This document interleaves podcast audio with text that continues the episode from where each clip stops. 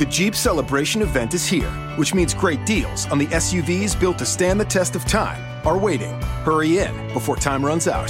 FCA vehicle owners financing at 4750 total cash allowance on select 2020 Grand Cherokee Laredo 4x4 models and dealer stock the longest. On oldest 20% inventory of 2020 Grand Cherokee Laredo models as of 3 3 2020 in dealer stock. Current vehicle must be registered for 30 days. Financing for well qualified buyers through Chrysler Capital. Residency restrictions apply. Take retail delivery by 331 2020. Jeep is a registered trademark. Buongiorno cari ascoltatori e benvenuti alla nuova puntata di Confini.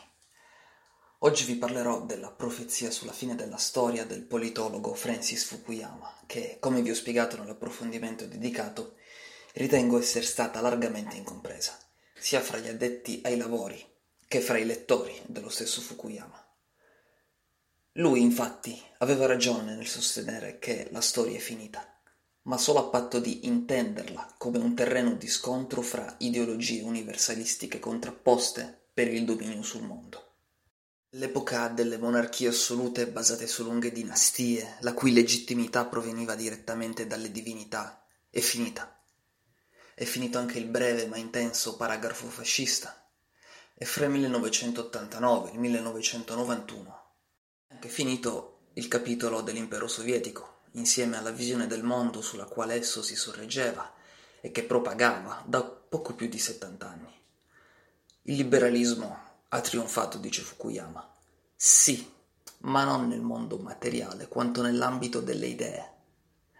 Ed è questo il punto che le persone ancora non riescono a capire.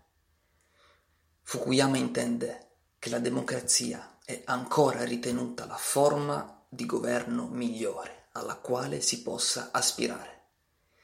E in Occidente si lotta senza sosta per amplificare le già numerose libertà negative. È impossibile immaginarci immersi in una società non consumistica. Si tende a considerare ogni progetto politico tentato nel resto del mondo come un errore di percorso che la storia condannerà duramente. Perciò quando Fukuyama scriveva che la storia è finita, era proprio convinto di quelle parole. Non si trattava di una speranza, ma di un verdetto. La storia aveva mostrato che la liberal-democrazia era la forma migliore di governo desiderabile. Perciò era finita, perché l'uomo aveva risposto ad uno dei quesiti che lo avevano tormentato sin dai tempi di Platone. Eppure, come lo stesso Fukuyama ha ammesso recentemente, la vittoria nel campo delle idee potrebbe non bastare a far sì che questa profezia si realizzi, perché il liberalismo non ha saputo sfruttare il momento egemonico e sta raccogliendo uno dopo l'altro i semi che ha piantato. Il percorso verso la fine della storia potrebbe essersi interrotto, come lo stesso Fukuyama ha dichiarato al The American Interest, spiegando che al momento sembra che stia vincendo Huntington. E in effetti, come avevo spiegato in una precedente puntata di Confini, gli attuali accadimenti internazionali sembrano dare ragione proprio al teorico dello scontro di civiltà. Anche Fukuyama aveva previsto un ritorno sulla scena di nazionalismi e religioni, ma ne aveva sottovalutato l'importanza, come lui stesso ha avuto modo di ammettere. Infatti non poteva sapere che i sentimenti nostalgici avrebbero alimentato il ritorno del nazionalismo addirittura nell'Europa post-storica e causato l'emergere del terrorismo islamico in tutto il mondo, un terrorismo di cui ancora non si intravede la fine. E sia il nazionalismo che il terrorismo in modo diverso, vedono il liberalismo come un nemico e lottano a modo loro per vincerlo. Allo stesso modo, invece, sono stati causati proprio dal liberalismo. Adesso vi spiego perché. Il nazionalismo è una reazione prevedibile alla centrifugazione omologante della globalizzazione liberista, un tentativo di difendere patrimoni, culture identità assolutamente uniche dalla minaccia dell'appiattimento o peggio della completa scomparsa. Il terrorismo vede invece la modernità liberale come una realtà di degrado, un'impurità, e ambisce riportare, con metodi che sono sbagliati e sono più che deprecabili, il mondo ad un'epoca di purezza, grandezza, castità, ossia all'epoca dei puri antenati e della vita del profeta Maometto. Ma mentre Fukuyama ritiene il nazionalismo come una reazione fisiologica delle masse dinanzi all'avanzare della fine della storia, e qui gli si può dare ragione, sbaglia nel vedere il terrorismo come una scheggia impazzita, un episodio capitato sul percorso dell'umanità così per sbaglio e che non fa parte della storia. Perché sbaglia? Perché il fondamentalismo religioso e la violenza jihadista sono la risposta di una parte del mondo alla globalizzazione e a ciò che lo scienziato politico Michael Doyle ha definito l'imperialismo spasmodico delle classi politiche liberali. Essi sono un vero e proprio prodotto della storia ed è proprio questa trascuratezza con cui sociologi e politologi li trattano ad averli resi protagonisti indiscussi di questo nuovo secolo. Perché se il terrorismo fosse stato un incidente di percorso lungo la strada verso la fine della storia, l'esperienza di Osama Bin Laden non sarebbe neanche arrivata agli attentati dell'11 settembre, ma si sarebbe fermata, non so, alle operazioni terroristiche degli anni 90. Invece Bin Laden è stato un antesignano, un anticipatore di tempi ben più cupi, che poi si sono materializzati pienamente dieci anni dopo, con l'ascesa dello Stato islamico con la comparsa di enclavi, vere e proprie enclavi dell'Islam radicale del, nell'Europa post-storica, nella radicalizzazione di migliaia di musulmani che fino a ieri erano parte integrante dell'Occidente ma che oggi mostrano quanto l'utopia multiculturalista fosse destinata al fallimento.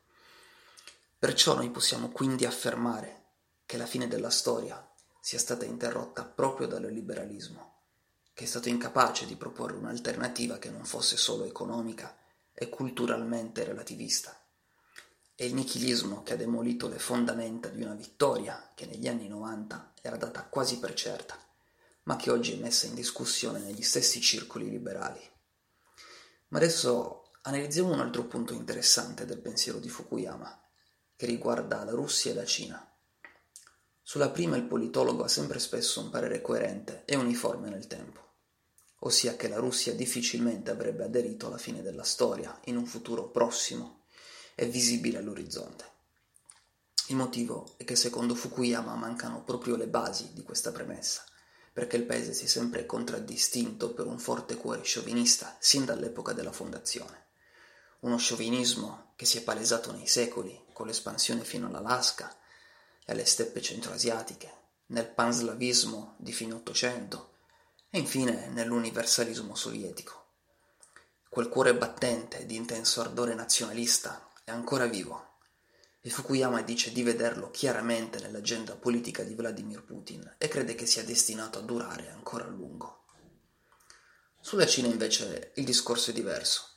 Il politologo infatti credeva che le riforme economiche in senso capitalistico inaugurate con l'avvicinamento agli Stati Uniti avrebbe condotto il paese ad abbracciare infine la democratizzazione, ma la storia gli ha dato torto, perché la ricchezza prodotta nelle decadi di capitalismo è stata sfruttata dal Partito Comunista per consolidare il dominio del partito unico in ogni sfera nazionale, nell'economia, nella società, nella cultura, nella politica.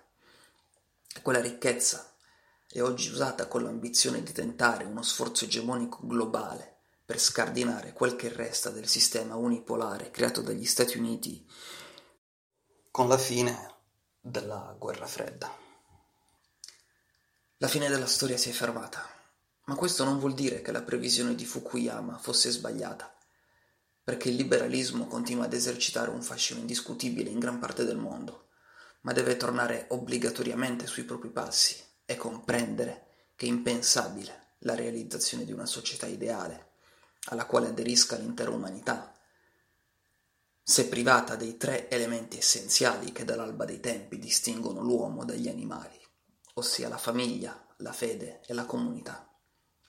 Le istituzioni liberali devono tutelare questi tre bisogni, farli fiorire, alimentarli, perché essi stimolano la creatività, il genio e la felicità dell'uomo.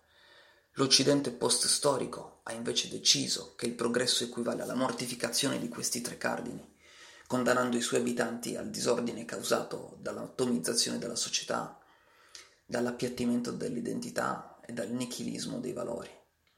Ha poi provato ad esportare questa visione disgregatrice nel mondo, ponendo le basi per i conflitti attuali, autosabotando una vittoria che era data per assodata e spostando le direttrici del mondo post-bipolare dalla fine della storia allo scontro di civiltà.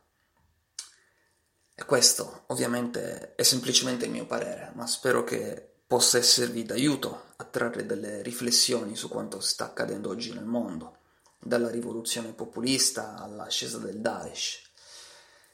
E nella speranza di avervi anche portato nuove conoscenze e aiutato a comprendere meglio ciò che sta accadendo nel mondo, io vi saluto e vi auguro una buona giornata, cari ascoltatori. Alla prossima puntata di Confini.